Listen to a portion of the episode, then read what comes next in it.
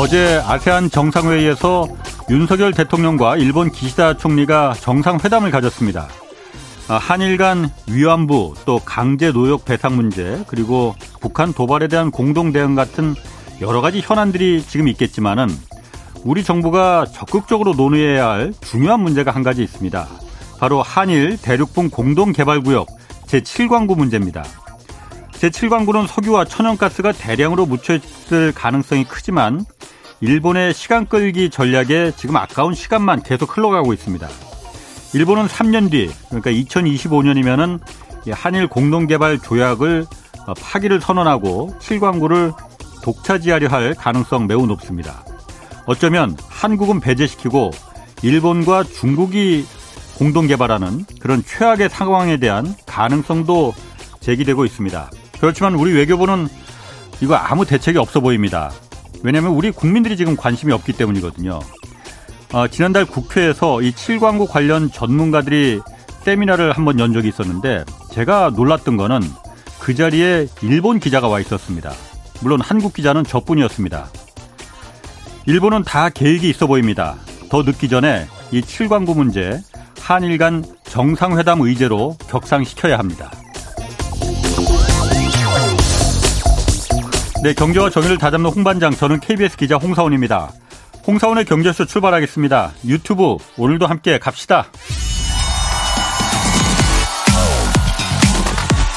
대한민국 경제 오디션 내가 경제스타 K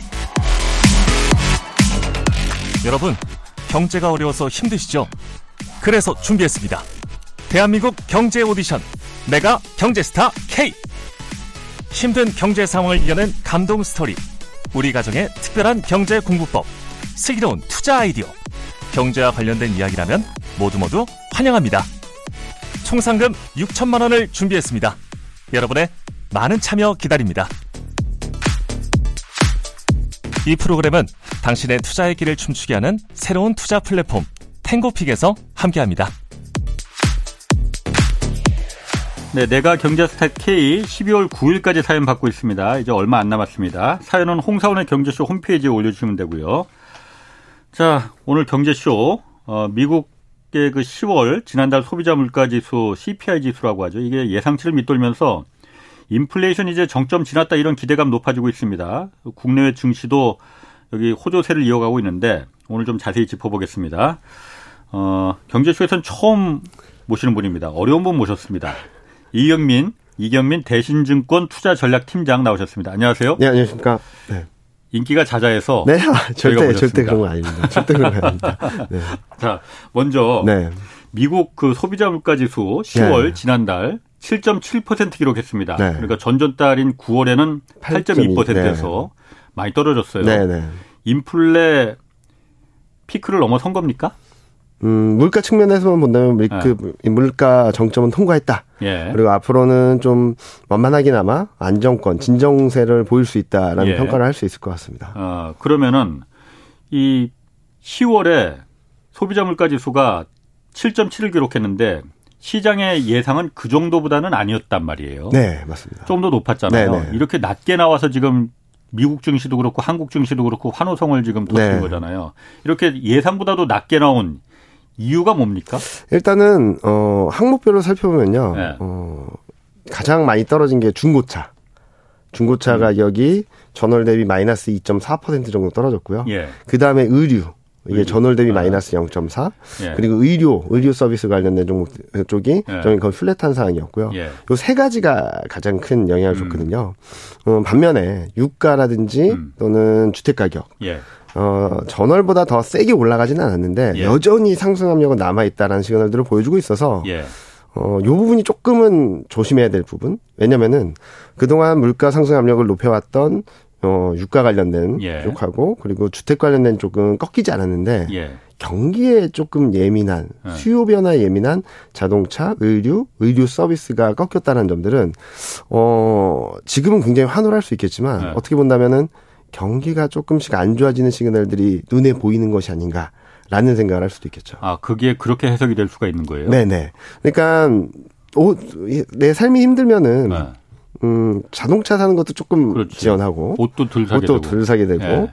병원 갈 것도 조금 참기도 하고라고 하지 않습니까? 예. 그런 것들이 조금씩 조금씩 가셔야되기 때문에 물가에 조금 반영되지 않았나라는 생각을 하고 있고 또 하나는 의료 서비스는 의료 수가 체계라든지 그런 것들이 예. 9월, 10월 달에 매년 바뀐다고 하더라고요. 예. 그런 영향들까지 좀 있어서 어 7.9를 예상했는데 7.7까지 떨어진 거는 굉장히 많이 레벨이 낮아진 거거든요. 예상치보다. 예. 예. 어 그런 그림들은 앞으로 이 정도의 surprise하기보다는 음. 어 좀 완만하게 하락하는 그런들은 그런 그림들을 음. 보여줄 수 있지 않을까라는 생각을 하고 있습니다. 음, 그럼 물가는 지금 꺾였다. 피크점을 통과했다고 보지만은 경기 침체를 예고하는구나. 이것도 같이 그러니까 보여주는 거네요. 네, 두 가지 시그널이 어. 있어서 지금 저희가 보는 것은 통화 정책에 대한 안도감이 시장의 반등 동력이었다면 네. 그 다음 사이클에 있어서의 어, 스테이지는 네. 경기가 안 좋아지는 것들을 아. 반영해야 되는 시기가 돌아올 수 있다라고 보고 있죠. 그건 지금 올 거라고 지금 다들 지금 각오는 단단히 하고 있잖아요. 네. 오기 시작했 있다고 보는 거군요, 그러면. 어, 그런 올수 음. 있다라는 음. 것들을 조금씩 조금씩 암시하는 아. 것들이 나오고 있는데 시장은 여전히 아, 통화 정책, 금리 인상 아. 천천히 할 거야. 그리고 좀, 좀 과도하다라고 생각하는 것 중에 하나는 내년에 하반기에는 금리 인하할 거야. 라는 기대가 시장에 굉장히 많이 반영돼 있죠. 내년에 하반기에 금리 인하까지도 갈 수는 있는 겁니까? 아, 저희는 좀 봐야 될 것 같아요. 그렇게까지 어. 하기는 좀 어렵다라고 생각을 아. 하는데 두, 가, 두 가지 케이스가 어. 있다면 가능하다라고 생각을 하겠죠. 예. 진짜로 경기 상황이 너무나도 안 좋아질 경우 어. 예. 또는 어 진짜로 신용 위기라든지 금융 위기가 왔을 경우 두 가지 케이스가 있다면 금리 인하가 빠르게 들어올 수 있다라고 보고 있는데 예. 지금은 조금 불편하죠. 예. 왜 뭐가 불편하냐면 시장에는 두 가지 생각이 있다라고 생각합니다. 첫 번째로는 아 경기 괜찮아. 예. 뭐 실업수당 청구나 이런 것들 보면은 경기가 괜찮은 것 같아. 예. 근데 금리 인하는 내년 하반기 할 것 같아. 너무나도 좋은 조합이죠. 솔직히 말씀드리면. 예. 예. 경기는 괜찮은데 금리는 그렇지. 인하한다. 예. 근데 어, 객관적으로 생각해보면 이게 두 가지 조합이 이루어질 수는 없거든요. 예, 예. 경기가 괜찮은데 금리 인하할 그, 이유는 없는 거잖아요. 예. 그래서 지금 뭐 2480 뭐 이렇게 왔다 갔다 하는 그림들은 좀 과도한, 음, 너무나도 큰 기대감들이 반영된 것이 아닌가 음. 생각을 하고 있습니다. 그럼 미국에서 지금 그 소비자 물가만큼이나 중요한 게 네. 고용, 경기를 네네네. 말하는 뭐 이거 고용이라는 건 일자리라는 건 후행 지표긴 하지만 맞습니다. 중요한 지표잖아요. 네네네. 일자리는 좀 탄탄했었거든요 그동안. 네 맞습니다. 뭐 지금은 어떻습니까? 일단은 일자리 고용 지표는 실업률만 놓고 본다면 네. 굉장히 안정적이다라는 음. 말씀을 드릴 네. 수 있을 것 같아요. 자연 실업률이라고 할 수 있는 4%를 하회하고 있고. 근데 요즘 들어서 조금 이상 징후라고 할 수 있는 게 올라갔다 내려갔다 올라갔다 내려갔다 몇 달째 이러고 있거든요. 네. 이게 통상적으로 어, 이런 패턴을 본다면 튀기 직전에 그런 그림들이 좀 많이 보여졌었고요. 예. 또 하나 걱정스러운 것은 음, 기업들 그러니까 어, 비용 부담이 커지고 있는 기업들, 실어 예. 경기 상황에 따라서 경기 실적이 불확실성이 커지는 기업들이 사람들을 이제 더 이상 안 뽑으려고 하고 있습니다. 구인 건수가 음. 완전히 급락 반전을 했고요. 그리고 대규모 해고자 수는 급등을 하고 있고요. 예. 뭐 뉴스만 보셔도 아실 것 같아요. 뭐 메타에서 만천 명을 해고한다. 예, 예. 구조조정 이슈들이 계속적으로 들어오고 있거든요. 뭐 애플, 아마존도 지금 뭐 줄이겠다고 하고. 그런 것들을 본다면 아마 올해 11월, 12월쯤에는 실업률이 좀 오르는 그림들이 나타나지 아. 않을까. 아. 그 부분이 굉장히 음, 시장에는 불안 요인 시장에는 네. 지금까지는 경기는 괜찮아라고 생각했었던 부분들에 있어서 음. 어 아니네 아니네 어, 어. 경기 침체로 가는 거 아니야? 라는 걱정을 할 수도 있다라고. 올게 오는구나. 네. 그러면 올게 오는구나 하면은 고용이 그러니까 그 무너지기 시작하는 그 수치가 보이면은 네.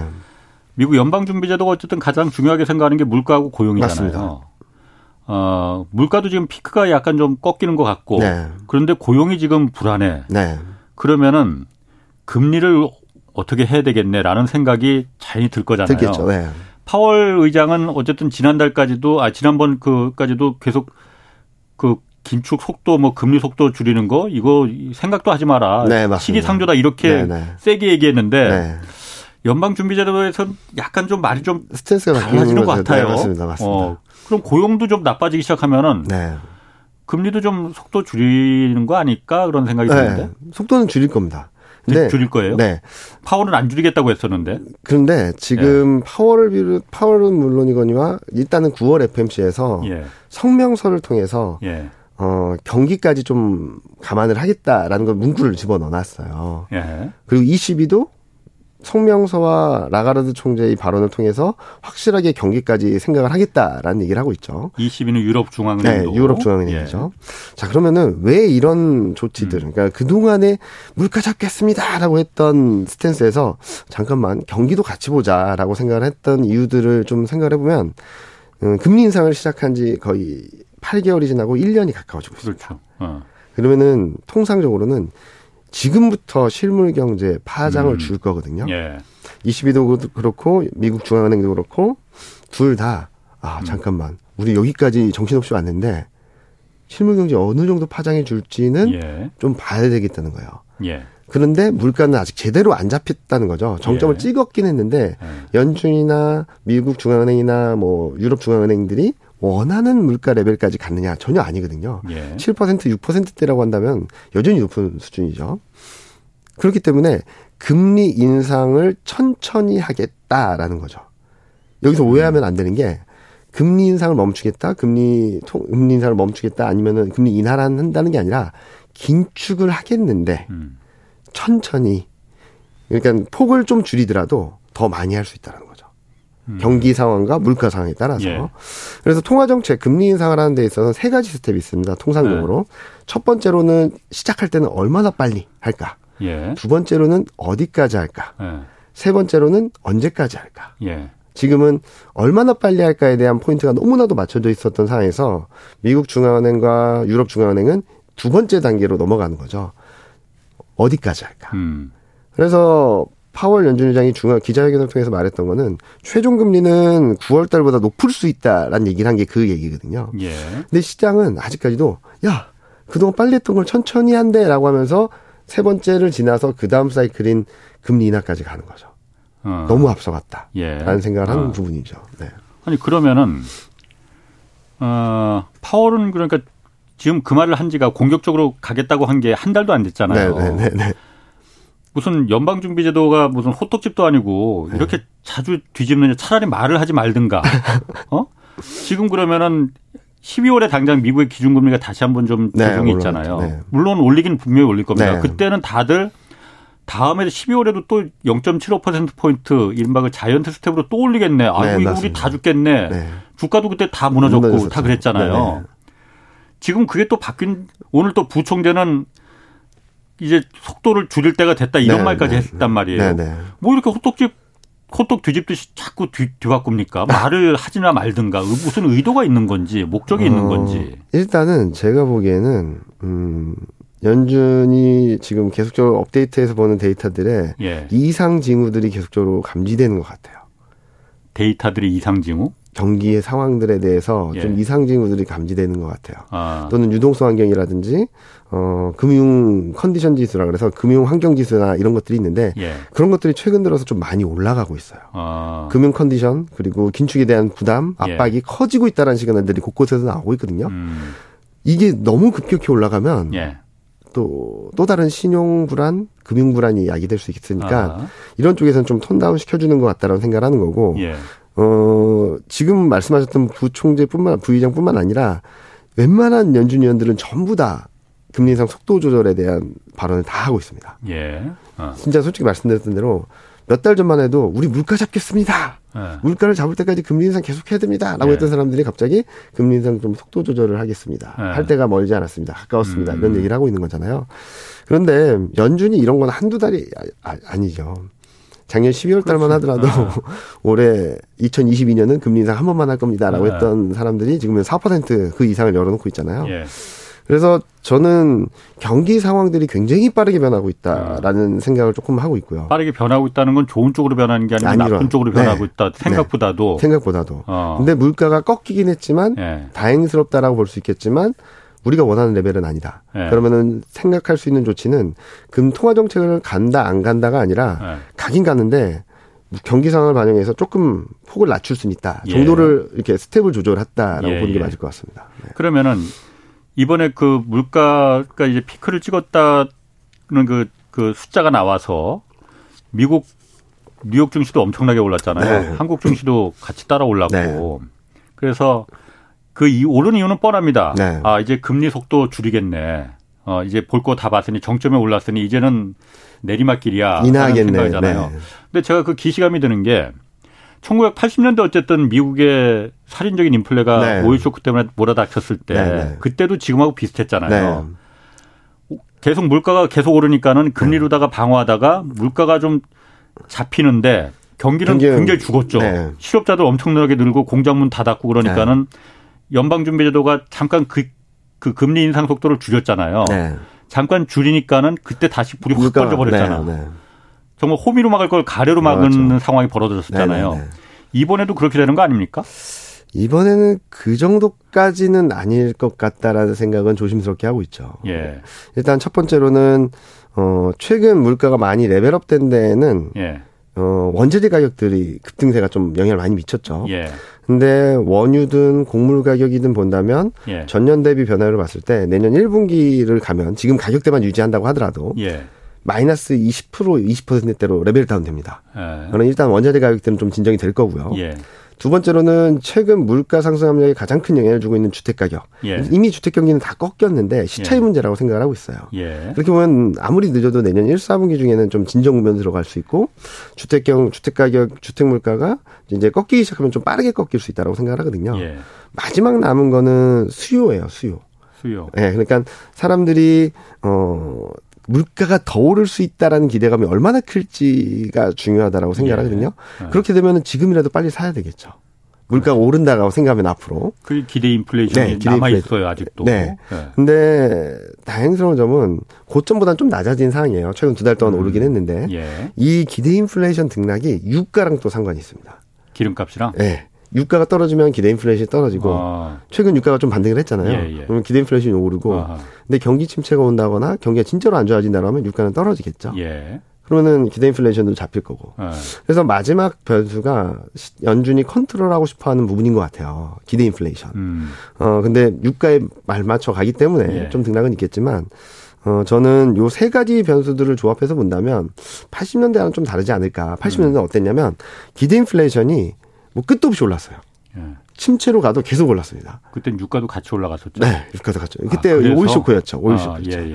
그런 것들이 맞물렸던 것과 지금은 조금 달라서 음. 어 지금은 그때처럼 막 급등을 하거나 더 올라가지는 않을 것 같다. 경기 침체가 온다거나 경기가 더 안 좋아지게 되면 물가는 잡힐 거다. 음. 물가가 잡히게 된다면 연준의 통화 정책 스텝을 조금 더 완만하게 가져갈 수 있는 여지가 생길 거다라고 예. 생각을 해서 저는 올해 말 내년 초까지는 시장이 굉장히 불안정할 수 있다고 보고 있는데 예. 이런 것들이 순차적으로 확인된다면 저는 내년 1, 4분기를 지나면서부터는 시장이 조금 더 안정을 찾고 좋아지지 예. 않을까라는 생각을 하고 있습니다. 어, 그, 그 판단의 근거 중에 가장 핵심은 그러니까 유가. 네.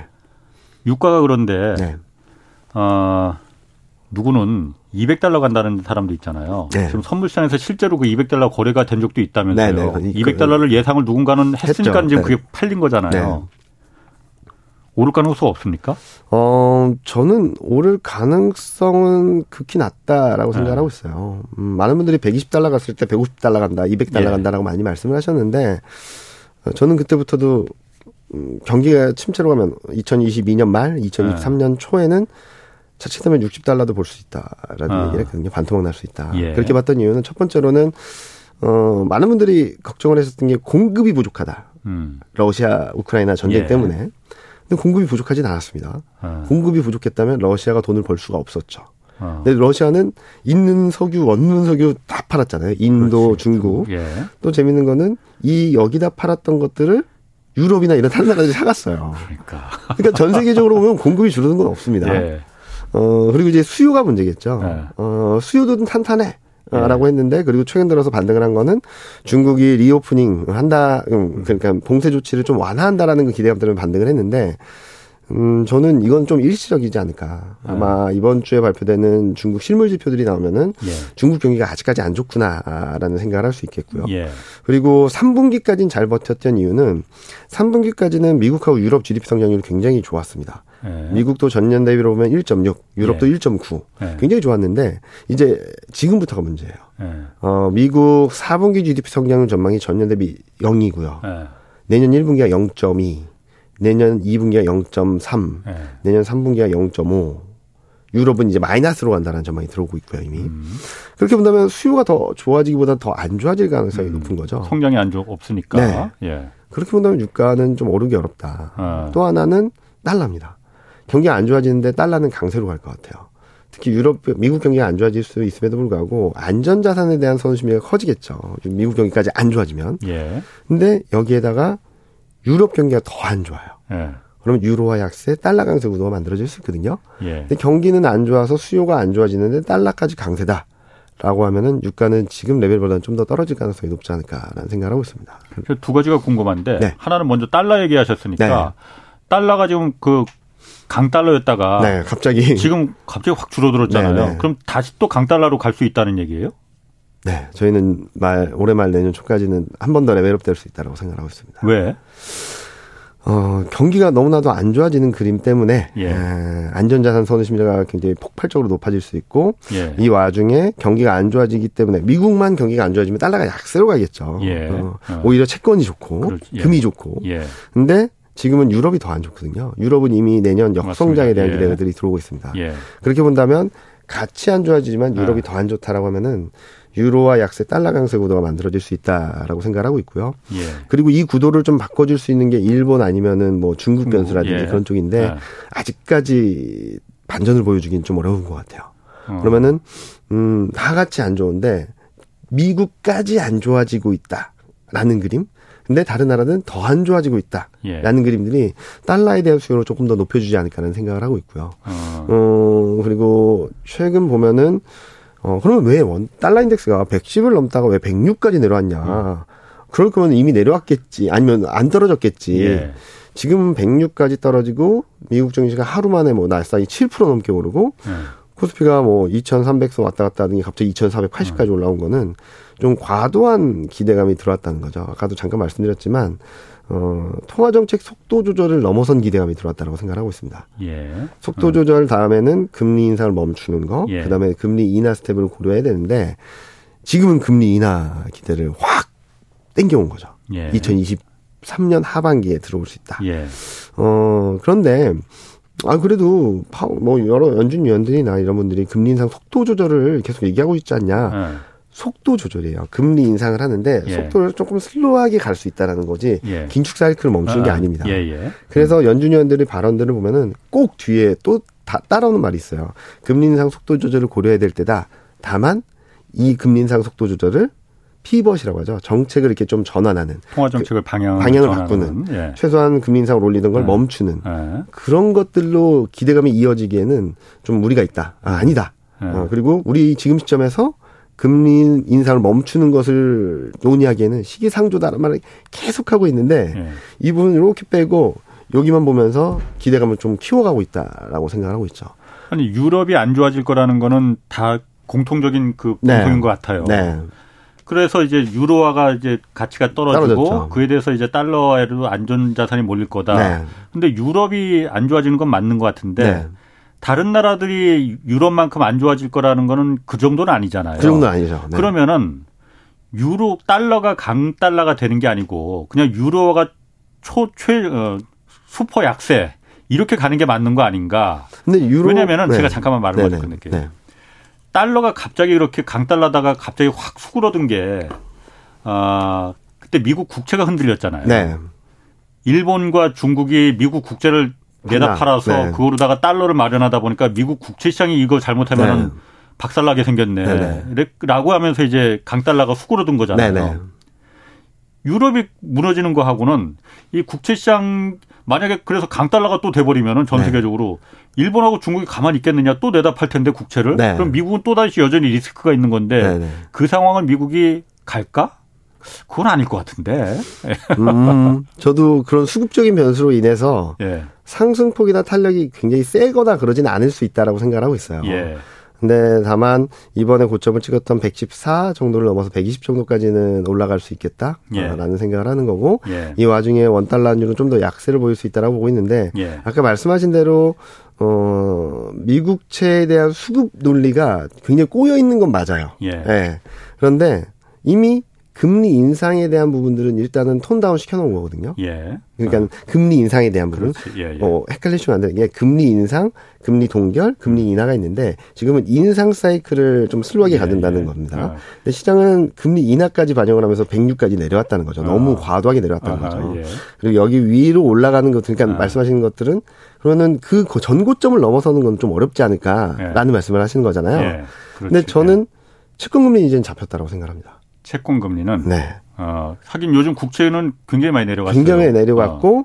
장기채를 중심으로는 좀 더 내려갈 수 있는 아니면 예. 오른다 하더라도 전고점을 넘지 못하는 그림이 나올 수 있다고 생각을 하고 있어요. 예. 어찌 됐든 간에 금리 인상 속도 조절이 올라 음. 나왔다는 점들은 그리고 또 금리 인상 사이클에 있어서 보통 2년물이 최종 금리에 대한 고민이잖아요. 예. 10년물은 경기에 대한 반영이고 그렇죠. 예. 10년물 이제 경기에 대한 반영들을 하기 시작한다면 네. 음, 저는 더 떨어질 수 있다고 생각합니다. 음. 그러면은 글로벌 전반적으로 둘러싼 국채를 둘러싼 수급 영향들은 이제 예. 수그러들고 본격적인 경기를 반영을 하는 시간이다라고 음. 생각을 하는 거죠. 예. 그래서 어, 달러 인덱스를 구성하는 거의 50% 이상이 유로화다 보니까 네. 유로화가 약세를 가면 달러가 자연스럽게 강세를 가고 음. 그 와중에 아직 중국 경기가 살아나지 못했다라는 것들 때문에 위안화랑 음. 원화도 더 약세로 가면서 음. 저희는 이런 말 들, 들으시면 좀 놀라실 수도 있는데 원달러니는 1,500원 넘을 수도 있다 생각을 합니다. 그 무서운 얘기인데. 네. 언제? 올해 말 내년 초쯤이요. 근데 그 1,500원을 네, 다시 그, 네. 저는 그때가 정점일 것 같아요. 그러니까 어 제가 말씀드리고 싶은 것은 경기를 반영하는 과정에 있어서 예. 굉장히 충격이 있을 수도 있을 음. 것 같아요. 그리고 많은 분들이 큰일 났다. 예. 어, 이제 끝났다라고 예. 생각하실 수 있는데 저는 오히려 그때가 기회다라고 음. 생각하거든요. 어, 왜 기회가 되는 거죠? 일단은 안 좋아지는 어. 만큼 안 좋아지는 것들의 반대급부들이 들어올 수 있다는 거죠. 안 좋아지면 안 좋아지는 거에 대해 말이 어려운데. 어렵죠. 자, 그러면은. 예. 아, 그러면 말씀 참 잘하시네. 네? 모시길 잘했네. 아, 예. 어, 진짜로. 예. 경기가 진짜로 안 좋아졌어요. 예. 그러면은 지금보다 물가가 더 떨어질까요? 올라갈까요? 경기가 안 좋아지면, 진짜 안 좋아지면 네. 떨어질 것 같은데. 그렇죠. 예.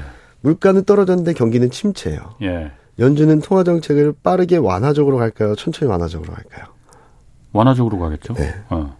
그럼 그렇게 된다면 예. 일단은 지금 여전히 많은 유동성들이 다시 한번 경기 사이클로 들어올 수 있는 여지가 생긴다라고 생각을 하는 거죠. 저는. 예. 아. 네. 그 여전히 시장인 유동성들이 어디로 갈지 지금 찾고 있으니까. 네. 지금 미국 중앙은행이 갖고 있는 그 자산 규모가 8.7조 달러까지 되고 있습니다. 아직까지도. 중앙의 연준이. 네, 중 아, 연준이. 예. 아, 그리고 좀 어려운 이런 얘기 말고 쉽게 예. 설명을 드리면 뭐 예를 들어서 유동성이 신용위기가 오려면 뱅크런이나 아니면 시중에 돈이 말라야 됩니다. 예. 근데 저희 회사에 저축은행이 있어요. 예. 몇달 전에 금리 5.85% 준다는 특판이 나오니까 예. 대기표를 받으려고 줄을 서 계시더라고요. 음. 그리고 대기표를 받았던 특판이니까 한정판으로 예. 받았던 분들이 그분들의 업무 처리하느냐고 6시간 넘었어요. 어. 돈이 없는 게 아니라 다 숨어 있는 것 같은 느낌이 들었죠, 저는. 찾아다닌다 이거죠. 네, 찾아다닌다. 어디다가 넣어야 될까 지금. 네. 근데 지금은 금리가 5% 6%를 주니까 그쪽으로 막 움직이는 거고. 예. 음, 만약에 통화 정책이 좀 완화적으로 가고 위험 자산에 대한 선호심리가 조금씩 살아난다면 그쪽으로 움직일 수 있는 어. 여지를 그쪽으로 어. 물꼬를 터주는 그림이 만들어질 수 있다라고 음. 생각을 하는 거죠. 예. 자, 그러면 경기는 어떻게 되겠냐라는 어. 부분들에 있어서는 일단 경기 부분은 경기 사이클적인 측면에서는 내년 상반기를 지나면서 바닥을 잡을 것 같습니다. 예. 어, 뭐, 기자님도 아시다시피, 음, 경기는 사이클이잖아요. 예. 죽을 것 같더라도 살아나고, 코로나 어. 때는 다 망할 것 같지만 바로 살아나기도 하고. 예. 근데, 음, 2021년 7월 OECD 경기 선행 지수라는 지표가 있어요. 그 예. 지표를 기준으로 보면은 2021년 7월이 고점이었습니다. 지금 계속 떨어지고 있는데, 예. 통상적으로 고점에서 저점까지가 2년 사이클이에요. 예. 그러면은 2023년 7월 전후가 바닥이 될 수 있다. 음. 라는 그림이고 올해 4분기, 내년 1분기, 2분기 좀 길게 하면 3분기까지 저희는 마이너스 성장일 수 있다라고 생각하거든요. 미국이 예. 전년 예. 대비로. 그러면은 그 다음에는 뭐가 들어오는지 생각해 보면 2023년 4분기부터는 2022년 4분기 때 마이너스 성장했던 게 기저 효과로 들어오겠죠. 기저효과로. 네. 아, 아, 예. 그리고 2024년 1분기는 23년 1분기 기저효과. 예. 이 기저효과들이 들어와서 자연스럽게 경기 모멘텀을 어. 이렇게 턴어라운드하는 구간으로 들어갔습니다. 예. 아. 그러니까 최악의 상황을 지나게 되면 예. 물가는 안정되고 통화 정책은 완화적으로 하고 시차를 두고 바라본다면 경기가 턴어라운드하는 그림들을 가시적으로 보여줄 수 있기 때문에 저는 뭐 아무리 늦어도 내년 하반기에는 음. 시장이 굉장히 좋아질 수 있다라고 음. 생각을 하고 있죠. 자, 아까 또 한 가지 궁금, 두 가지 중에 또 한 가지 궁금한 네. 건 중국이 지금 어쨌든 다 제로 코로나로 셧다운 하고 있는 상태잖아요. 네네. 네. 그래서 석유값도 공장이 안 돌아가니까 석유값도 맞습니다. 이렇게 좀 내려가고 그런 네네. 건데 네. 어, 얼마 전에 이제 전병서 중국 경제금융연구소 소장 나와서 하는 말이 3년임 체제에 대해서 어쨌든 불만들이 많잖아요. 내국 네. 체제에 대한 독재 체제가 네. 완성됐으니까 그런 부분들이 지금 코로나로 다 열어놓으면 사람들 돌아다니면 불만이 폭발해서 정, 체제가 전복될 수도 있다. 아. 그러니까 그냥 집안에 꼭꼭 감춰 그못 나오게 해야 된다. 네. 지금 그래서 코로나를 안 푸는 거다. 그런데 내년 3월이면은 이제 전인대 끝나고 그러면은 아마 풀 것이다. 그러면 중국 공장들이 그때부터 막 돌아가기 시작하고 중국 산업이 중국 경제가 그때부터 돌아갈 건데 그러면은 원유값, 석유값 지금처럼 그렇게 낮게 계속 있을 거냐. 더군다나 OPEC 회원국들 플러스 국가들 다 감산하겠다고 네. 그것도 역대급으로 감산하겠다는 네. 거잖아요. 하루 200만 배럴씩. 네. 중국은 이제 3월이면 돌아갈 텐데. 네. 그러니까 소 배럴당 200달러에 베팅하는 사람들도 지금 나오는 거 아니냐. 네. 그 부분은 어떻게 보시나요? 일단은 중국 수요가 살아나서 턴을 한다면 좋긴 하죠. 예. 근데 다른 나라들이 안 좋은 상황에서는 유가가 200달러까지 갈 수 있을까를 예. 봐야 되는 거죠. 예. 그러니까 지금 전반적인 글로벌 경기 둔화로 인한 상황에서 중국이 다운돼 있다 보니까 유가 수요가 굉장히 안 올라가서 멈춰 있다라는 생각을 하시는 거잖아요. 예. 근데 다른 나라들이 이제 더 다운으로 가면은 유가는 떨어지겠죠. 예. 근데 이렇게 다운으로 가는 상황에서 중국이 살아난다고 해서 유가가 120달러, 200달러 간다? 음. 저는 그건 좀 무리가 있다라는 음. 생각을 하고 있고요. 예. 아까 말씀하신 것 중에 저희도 내년에는 중국을 되게 긍정적으로 바라보고 있습니다. 음. 근데 단 다른 점은 어 제로 코로나 정책이 언제 풀린다라는 가정은 하지 않고 있어요. 왜? 그게 중요한 변수 아니에요? 중요한 변수긴 한데 음, 코로나 를 경험해 보셨잖아요. 예. 제가 2021년 전망을 하면서 그러니까 예. 2022년 지나서 21년 전망을 하면서 예. 어 세미나를 가거나 그러면은 가장 먼저 물어보는 게 코로나 언제 끝나요? 어. 그게 많은 사람들이 전략의 포인트라고 생각했던 것 같아요. 예. 근데 제가 말씀드렸던 것은 모른다. 어. 이거를 전망의 중심에 놓고 가면 예. 안 끝나면 어떡하냐. 예. 전망을 다 바꿔야 되는 거다. 어. 그래서 제가 말씀드렸던 거는 어, 코로나19는 완만하게 예. 사람들의 민감도가 완만하게 떨어진다라는 가정을 하고 예. 끝나면은 굉장히 좋은 그림들을 더 플러스 알파로 줄 수 있고 음. 계속된다면은 그렇다고 해서 더 심해지지는 않을 거다. 예. 왜냐면 우리가 어, 유럽 재정기도 겪어보고 음. 겪어봤는데 처음에 빵 충격 효과가 가장 크고 똑같은 일이 여러 번 발생하면 거기에 대한 충격 효과는 줄어든다. 음. 그러면은 경제적 파장이든 사람들의 인식이든 금융시장의 인식이든 완만하게 줄어들 거니까 그렇게 된다면 뭐 더 나쁘지 않은 환경으로 간다라고 볼 수 있다라고 말씀드렸었는데 이번에도 예. 그 부분에 대해서 저희 이코노미스트하고도 굉장히 많이 얘기를 했어요. 아. 자기는 똑같은 말씀하시더라고요. 전인대 끝나면 풀릴 것 같다라고 음. 막 그런 얘기를 해서 예. 오케이 나도 인정. 근데 그거를 전망에 가정을 하지 말아라. 예. 음. 완만하게 떨어진다는 가정을 하고 빵 풀리면은 더 좋아지고 있습니다라고 말해주면 된다라는 아. 얘기를 했거든요. 근데 저는 그 부분을 제외하고더라도 내년엔 좋을 것 같아요 중국이. 음. 왜냐면은 지금 미국 경제, 유럽 경제가 너무나도 불안정해지고 미국도 미국 중앙은행도 유럽 중앙은행도 금리 인상을 속도 조절을 좀 하겠다라는 얘기를 한 이유는 아까 말씀드렸던 저처럼 예. 금리 인상을 많이 한 것들이 이제 예. 반영될 거라는 어. 걱정이 있는 거잖아요. 1년 지났으니까. 네. 예. 중국은 정반대죠. 훨씬 먼저 시작했지. 올해는 예. 돈 풀고 예. 금리 인하하고 예. 재정 정책 쏟아붓고 그렇죠. 소비 쿠폰 뿌리고 그 효과들이 저희는 내년에 반영될 것 같다는 아. 생각을 하는 거예요. 다른 나라보다 먼저 네. 나오기 시작할 거라 이거죠 네, 네. 반영을. 반영을. 아, 그러니까 그렇겠네. 다른 네. 나라들은 경기가 안 좋아지는 쪽으로 통화 정책의 예. 여파로 경기가 안 좋아지는 음, 쪽이라면 예. 음, 다 중국은 유일하게 통화 정책과 재정 정책 여파로 다른 나라보다 좋아지는 그림이겠죠. 예. 그래서 저희는 음 유가가 그렇게 많이 오를 것 같지 않다. 왜냐하면 다른 나라 아. 전반적으로 내려가는데 중국 혼자 혼자 올라간다고 예. 전 세계의 수요를 감당할 수 없기 때문에 예. 그리고 두 번째로는 음, 음, 중국 경기는 괜찮을 건데 뭐 제로 코로나가 언제 들어올지도 굉장히 중요한 변수긴 하지만 예. 그거를 차치하더라도 정책 효과들이 내년에 중국 경기에는 플러스 요인을 줄 것이다라고 음. 생각을 하는 거죠. 그래서 예. 어, 이렇게 쫙 약간 극단적이긴 어. 한데 아까 잠깐 원달러 환율이 1,500원까지 갈 수 있다고 말씀드렸는데 어. 저희 내년 연말에는 1,200원대 갈 수 있다고 보고 있어요. 1,500원 갔다가 다시 1,200원까지? 네. 뭐 이렇게 롤러, 롤러코스터입니까? 롤러코스터 같죠. 어. 그래서 제 저희 내년 전망 제목이 반전 드라마예요. 아니 1,500원까지 갔다가 왜 1,200원까지 다시 곤두박질 치는 거예요? 일단은 네. 아까 말씀드렸던 것처럼 미국이 경기가 안 좋아짐으로 인해서 통화 정책을 완화적으로 가져가게 되면은 아. 달러는 슬로해질 예. 거죠. 예, 예. 여기다가 원 달러 환율은 더 떨어진다라고 생각하거든요. 음. 그렇게 보는 이유는 아까 중국 경기 때문이죠. 예. 중국 경기는 상대적으로 견조하고 음. 미국과 유럽은 좀 안 좋고 예. 그러면은 달러 인덱스는 슬로워진다 하더라도 원 달러 환율이랑 위안은 이렇게 내려가는 음. 거죠. 그러니까 지금까지 봐왔던 것들과의 반대 상황들이 내년에는 좀 벌어질 수 있다. 음. 그런데 지금 당장 단기적으로 연말까지 예. 흐름들을 본다면 어, 시장에서는 금리 인하에 대한 기대감들이 너무 과도하게 반영을 했고 예. 경기에 대한 불안감들은 아직까지 충분히 반영하지 않았다는 점들을 생각을 해본다면 예. 그래서 저는 12월 달에 좀 불안할 거라고 하는 거죠. 12월, 아, 1월 달이. 예. 왜냐면 12월 FMC가 12일, 13일 날 있거든요. 예. 그때 점도표를 통해서 예. 내년 금리 인사, 인하에 대한 기대를 확 꺾어버리려고 할 것 같아요. 연준이. 인상에 대한 기대, 인하. 인하에 대한 기대를. 네. 어, 그 말은 그러니까 계속 강공으로 나갈 거다 이걸 아니, 이제 강공이라기보다는 아. 금리 인상 속도 조절이란 말은 아. 맞잖아요. 아. 근데 지금 시장은 내년에 금리 인하. 를 기대하는 어, 거죠. 인하는 생각하지 마라. 이걸 네. 말을 말해주고 싶어요. 암시해 줄 거라 이거죠. 네, 네, 네. 음. 그래서 그리고 내년 어 12월에 발표되는 11월 실업률, 예. 1월 초에 발표되는 12월 실업률이 좀 튀는 그림이 나오면은 예. 시장은 두 가지에 흔들리겠죠. 기대했던 통화 정책 금리 인하가 어 아직은 아닌가 봐. 음. 야 경기는 이렇게 나빠지고 있어. 이두 예. 가지 이중고에 시달릴 수 있는 환경이 될 수 있어서 예.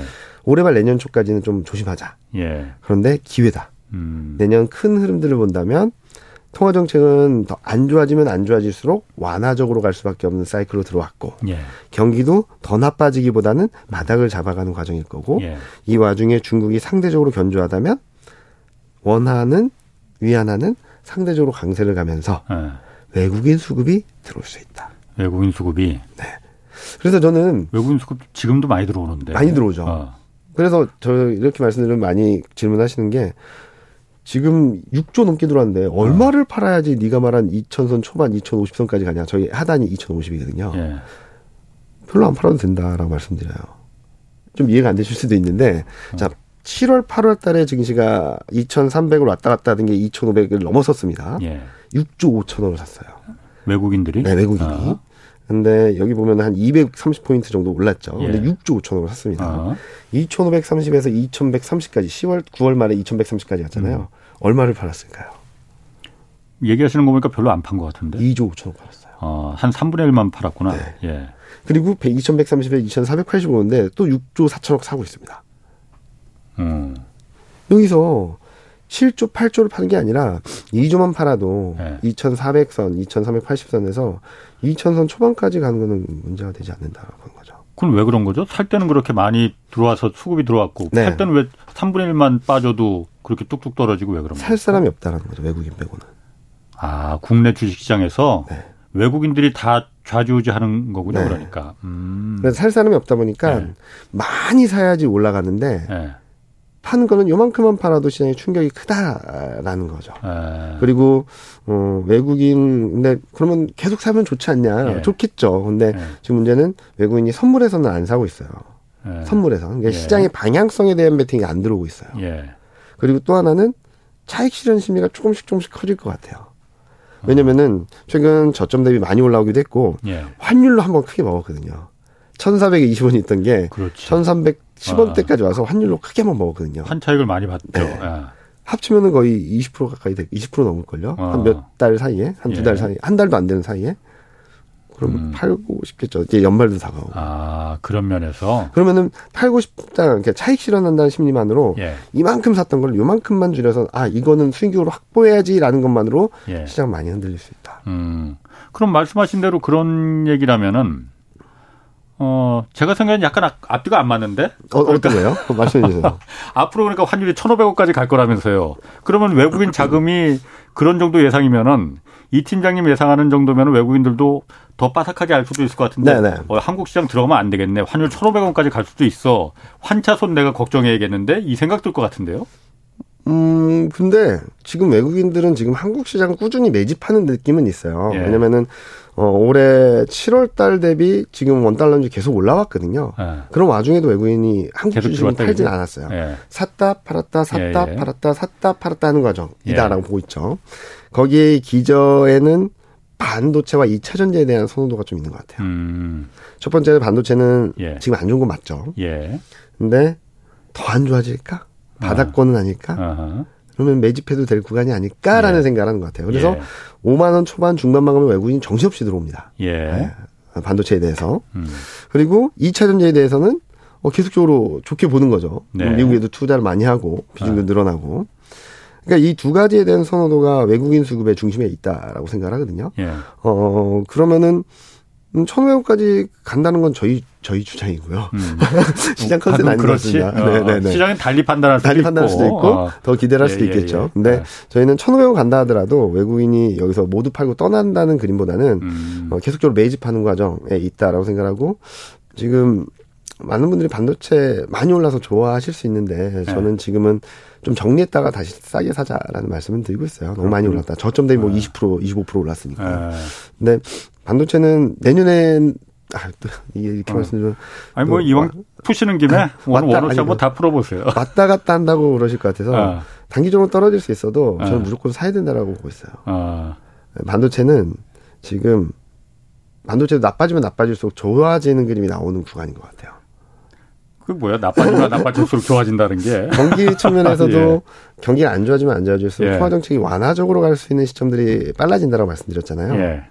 지금 반도체 업황이 안 좋아지고 실적이 진짜 안 좋아지면서 기업들이 대응하는 게 반도체 기업들이 대응하는 게 어, 캐펙스 컷이에요. 그러니까 투자하려고 했던 걸 철회하는 거예요. 예. 아. 자 그러면은 수요와 그렇지. 수요에 따라서 아. 공급 계획을 세놓는 게 있는데 예. 이게 공급이 모자라지는 거구나. 네, 네. 예. 그게 23년 하반기 24년에 들어올 수 있다. 그럼 반도체 가격은 올라가겠네요. 올라가면. 네. 어, 수요는 또 많아지고. 네. 그럼 완전 꽃놀이 팬데 그거야말로. 네. 아 그런 의미에서. 네. 아. 근데 근데 왜 떨어지냐라고 네. 하면 좀 과도하게 올랐고 아직 실적 바닥을 보지 못했어요. 아. 실적 전망치만 본다면 예. 내년 1분기, 내년 2분기 중에 바닥이 나올 것 같아요. 예. 그래서 그걸 선반영화해서 본다면 올해 말 내년 초쯤에는 바닥이 나올 수 있는데 예. 지금은 단기적으로 좀 많이 올랐다 예. 아, 정도로 말씀을 드리고 있습니다. 그렇군요. 지금 유튜브에서 지금 말하시는 분 누구시냐고 인기가 굉장히 좋습니다. 네, 아, 아닙니다. 아닙니다. 말하시는 분 이경민 대신증권 투자전략 팀장입니다. 앞으로 네. 자주 나오실 테니까. 아, 감사합니다. 자 그러면은 네. 그 아, 요거는 하나 물어볼게요. 네. 환율 한번 좀 마지막에 하나 더 하면 은 요즘 보면 막 하루에 막 40원, 50원씩 네네. 막 내려가는 걸 좋긴 좋은데 네. 그렇게 떨어지잖아요. 네. 뭐 10원, 20원도 큰데 40원, 그죠. 50원 이거 괜찮은 거예요? 괜찮진 않죠. 네, 어. 과격하죠. 어. 이렇게 급하게 떨어지면 무슨 문제가 생길 수 있는 거예요, 그러면은? 음, 급하게 떨어진다라고 해서 문제가 생기진 않을 것 같아요. 급하게 네. 오르면 문제가 생길 것들이 많은데, 예.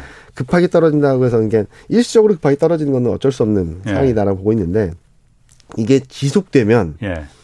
음, 여러 문제들이 파생될 수 있겠죠. 어, 왜냐면 급하게 떨어지는 게 지속되면? 네. 어. 급하게 떨어지는 게 뭐 며칠 동안 지속돼 가지고 예. 갑자기 1,400원대 있던 환율이 1,100원대, 1,000원대 어. 초반까지 간다라고 하면 엄청난 문제겠죠. 예. 근데 그 정도가 아니라면 크게 문제가 되지는 않을 거라고 생각하고 음. 있고요. 오히려 지금은 음 너무나도 높은 수준의 위치에 있었던 예. 어 특히 어 달러 인덱스는 11월 초부터 꺾였거든요. 예. 근데 원 달러율은 멈춰 있었어요. 11월 예. 초에. 왜냐면은 뭐 여러 가지 레고랜드 사태라든지 예, 예. 이런 것들도 있었고 중국 쪽 경기 불안도 있다 보니까 예. 달러 인덱스는 꺾였는데 원 달러율 1,420원대 머물러 있었거든요. 예. 그러다가 타이밍상 어 중국의 제로 코로나 정책이 완화될 수 있다는 기대 거기다가 금리 인상이 멈출 수 있다. 금리 인하할 아. 수 있다는 기대감이 너무 세게 들어오면서 확 떨어져 버린 거죠. 그러니까 예. 그동안에 음, 달러 인덱스와 원달러류 간의 괴리가 커졌었는데 예. 이거를 예. 일거에 붙어버리는 음. 그림들을 나타내 보여주지 않았나. 예. 그러면서 과격한 흐름들이 좀 나오지 음. 않았나라는 생각을 하고 있습니다. 음. 지금 뭐 그 달러 사 달러 사겠다는 분들 꽤 많네요. 1,500원 올라간다고 하니까. 근데 이건 어쨌든 네. 어 그냥 분석 중에 한 가지일 네. 뿐이지. 네. 어, 지금 1,200원으로 내려간다는 분석도 있습니다. 네, 그러니까 네, 이거는 맞습니다. 개인들이 투자는 본인들의 네. 이거는 저희가 참고만 하는 겁니다. 그러니까 될것 같아요. 어, 이 팀장님 말씀 듣고 1,500원 왜 안 올라가느냐 손해배상 청구하면 안 됩니다. 아, 그러시면. 자, 말씀하신 아까 채권 시장 레고랜드 네, 네. 때문에 지금 잔뜩 그때 한번그 강원도 가서 문제 일으켜고 난리도 됐는데 네. 지금은 좀 채권 시장은 안정이 된 상태입니까 어떻습니까? 음, 좀 차별화된 것 같아요. 국채 금리는 아. 많이 떨어졌습니다. 아, 그리고 국채는 어, 좀 많이 네. 떨어졌어요. 4.3년물 기준으로 말씀드리면 한국으로 예. 기준으로 보면 4.5를 넘나들던 게 지금 3.7%대까지 0.8% 포인트 80pp가 떨어졌어요. 엄청나게 아. 떨어진 거거든요. 아. 근데 회사채 금리는 그리고 단기 CP 같은 경우는 그 정도로 떨어지지 못하고 있어요. CP는 CP라는 거는 그러니까 기업음, 기업음 예. 네. 공공 행진 중에 아직까지 이렇게 멈춰 있어요. 아 그럼 그거는 아직도 돈이 돌지를 않는 거군요. 네. 아 팔 팔리지가 않는 거구나 네. 그러면은. 그래서 지금의 문제는 채권 시장은 좀 안정을 찾아갈 듯한데 예. 한국만의 문제로 인해서 이런 회사채 스프레드가 너무 벌어지고 있다 이게. 어. 기업 자체의 리스크가 커지고 있다. 그래서 이거랑 주식이랑 엮어서 말씀드리면 중소 그러니까 중소형주 코스닥이 예. 지금 못 갔잖아요. 예. 거기랑 좀 맥이 닿아 있어요. 지금 문제가 되는 기업들이 삼성전자, 하이닉스 뭐 이런 기업들이 아니잖아요. 예. 중소형 기업들이잖아요. 예, 예. 그러다 보니까 비슷한 기업들만 봐도 깜짝깜짝 놀라는 거죠. 어, 쟤는 뭐야? 음. 쟤는 부채가 얼마야? 네. 어, 따져봐야 돼. 예. 이러다 보니까 중소형주랑 코스닥이 오늘은 좀 반등을 하긴 했지만 최근 흐름들이 굉장히 부진한 흐름을 네. 보여주고 있는 거죠. 예. 그래서 저는 이런 흐름들이 완전히 잡히는 데까지 시간이 되게 많이 필요할 것 같아요. 어, 뭐 시간이 흘러서 계속 잡힌다면은 뭐그 감내할 수 있겠지만은 네. 잡히는 과정에서 고통이 있느냐 없느냐의 문제잖아요. 그렇죠. 그러니까 지금 제가 궁금한 건 그겁니다. 네. 지금 신용 위기에 한국이 들어선 거냐 아니냐. 신용 위기 다음에 금융 위기. 그렇죠. 이렇게 되는데 신용위기에 들어섰습니까? 안 들어섰습니까? 아직은 아니다. 아직은 아니에요. 네. 회사채가 이렇게 그렇게 금리가 막 이렇게 올라가고 그렇게 금리를 높여주는데도 팔리지도 않는데 네. 신용위기가 아직은 아닙니까? 음, 아직은 아닌 것 같아요. 예. 어, 이게 신용위기로 되려면은, 음, 좀, 뭐 한전이나 이런 기업들까지도 문제가 생겼다라는 것은 굉장히 위험한 시그널인 것 같아요. 예. 노랑불이 켜졌다 라고는 생각을 하고 있어요. 아. 근데 빨간불이 켜질까? 예. 아, 라는 부분들에 있어서는 최근 돈을 쏟아부었던 것들, 예. 다행히도 미국 쪽에서 금리 인상 속도를 좀 slow하게 아. 간다는 부분, 다행히도 원달러율 level down되면서 예. 지금 한국은행도 음. 좀 숨통을 트일 수 있는 부분들, 예. 이런 것들로 인해서 만약에 여기서 금리 인상을 더 많이 한다라고 하면 진짜 문제가 심각할 수도 있었는데, 아. 이제는 채권 시장 쪽에서는 방향성이 점점 아래로 갈 수 있다라는 음. 생각들이 들어오고 음. 있어서 여기서 yellow 불이 노랑 불이 켜졌는데 빨간 불로 전환되기보다는 음. yellow 불 상태로 좀 오래 갈 수밖에 없다라고 아. 생각을 하는 거죠. 그러니까 다 천만 다행히도 네. 주변 여건들이 우리를 도와주는 거군요. 음, 죽을 뻔했는데 산소호흡기를 이렇게 달아준 거죠. 아. 그래서 당분간은 살 수 있다. 음. 어, 근데 여기서 체력을 회복해서 예. 나 혼자 자생력을 키울 수 있을까에 대한 문제는 2차적인 문제인데 예. 조금 재활 운동을 하면 걸을 수는 있겠지만 아. 옛날처럼 뛰어다니기는 어렵다라고 생각하고 있습니다. 당장의 위기는 그러니까 그 빠져 벗어난 것 같다라고 좀 벗어났다라기보다는 네. 더 나빠지지 않는다. 지금 상황보다 네. 조금씩 조금씩이라도 좀 나아질 수는 네. 있겠다라고 생각합니다. 그렇군요. 그리고 또 한 가지 궁금한 게 요즘 아까도 말했지만 외국인 주식시장에 수급 중에 외국인 자금이 굉장히 많이 들어왔잖아요. 네. 그리고 중국에서는 굉장히 많이 빠졌잖아요. 네. 시진핑 3년임이 확정되면서 네. 아 중국은 이제 틀렸어라고 네. 보는 외국인 자금들이 있다는 있죠. 말이에요. 네네. 차이나 런이라고 하는데 네네. 진짜 그 중국 빠진 게 한국으로 다 들어온 거예요? 아니요, 다 들어온 건 아니고요. 아. 중국 몇몇 군데에서 공시를 하긴 했어요. 예. 중국 비중을 절반을 줄이고 예. 한국, 대만, 인도 그러니까 다른 아시아 지역의 비중을 좀 꾸준 뭐 균등하게 늘리겠다라는 예. 걸 발표한 거거든요. 예. 그래서 저는 그런 것들 플러스 야, 시진핑이 3년임을 하고 보니까 지도부를 보니까 다 시진핑 사람이네. 그렇지. 독재체가 완성됐네. 홍콩이랑도 어. 싸우고 주, 대만이랑도 그렇지. 싸우겠네. 그러면 홍콩에서 대만에서 빠져나온 자금까지 들어와서 예. 최근 수급이 굉장히 좋았던 그림인 것 같아요. 어. 근데 저는 이 그림들이 좀 더 이어질 수는 있다라고 생각을 하는데 예. 연말 연초에는 좀 차익 실현 심리가 좀 커지지 않을까 생각하고 있습니다. 음, 그렇게 오래 가지는 않겠다. 오래 가지는 않겠다. 알겠습니다. 네.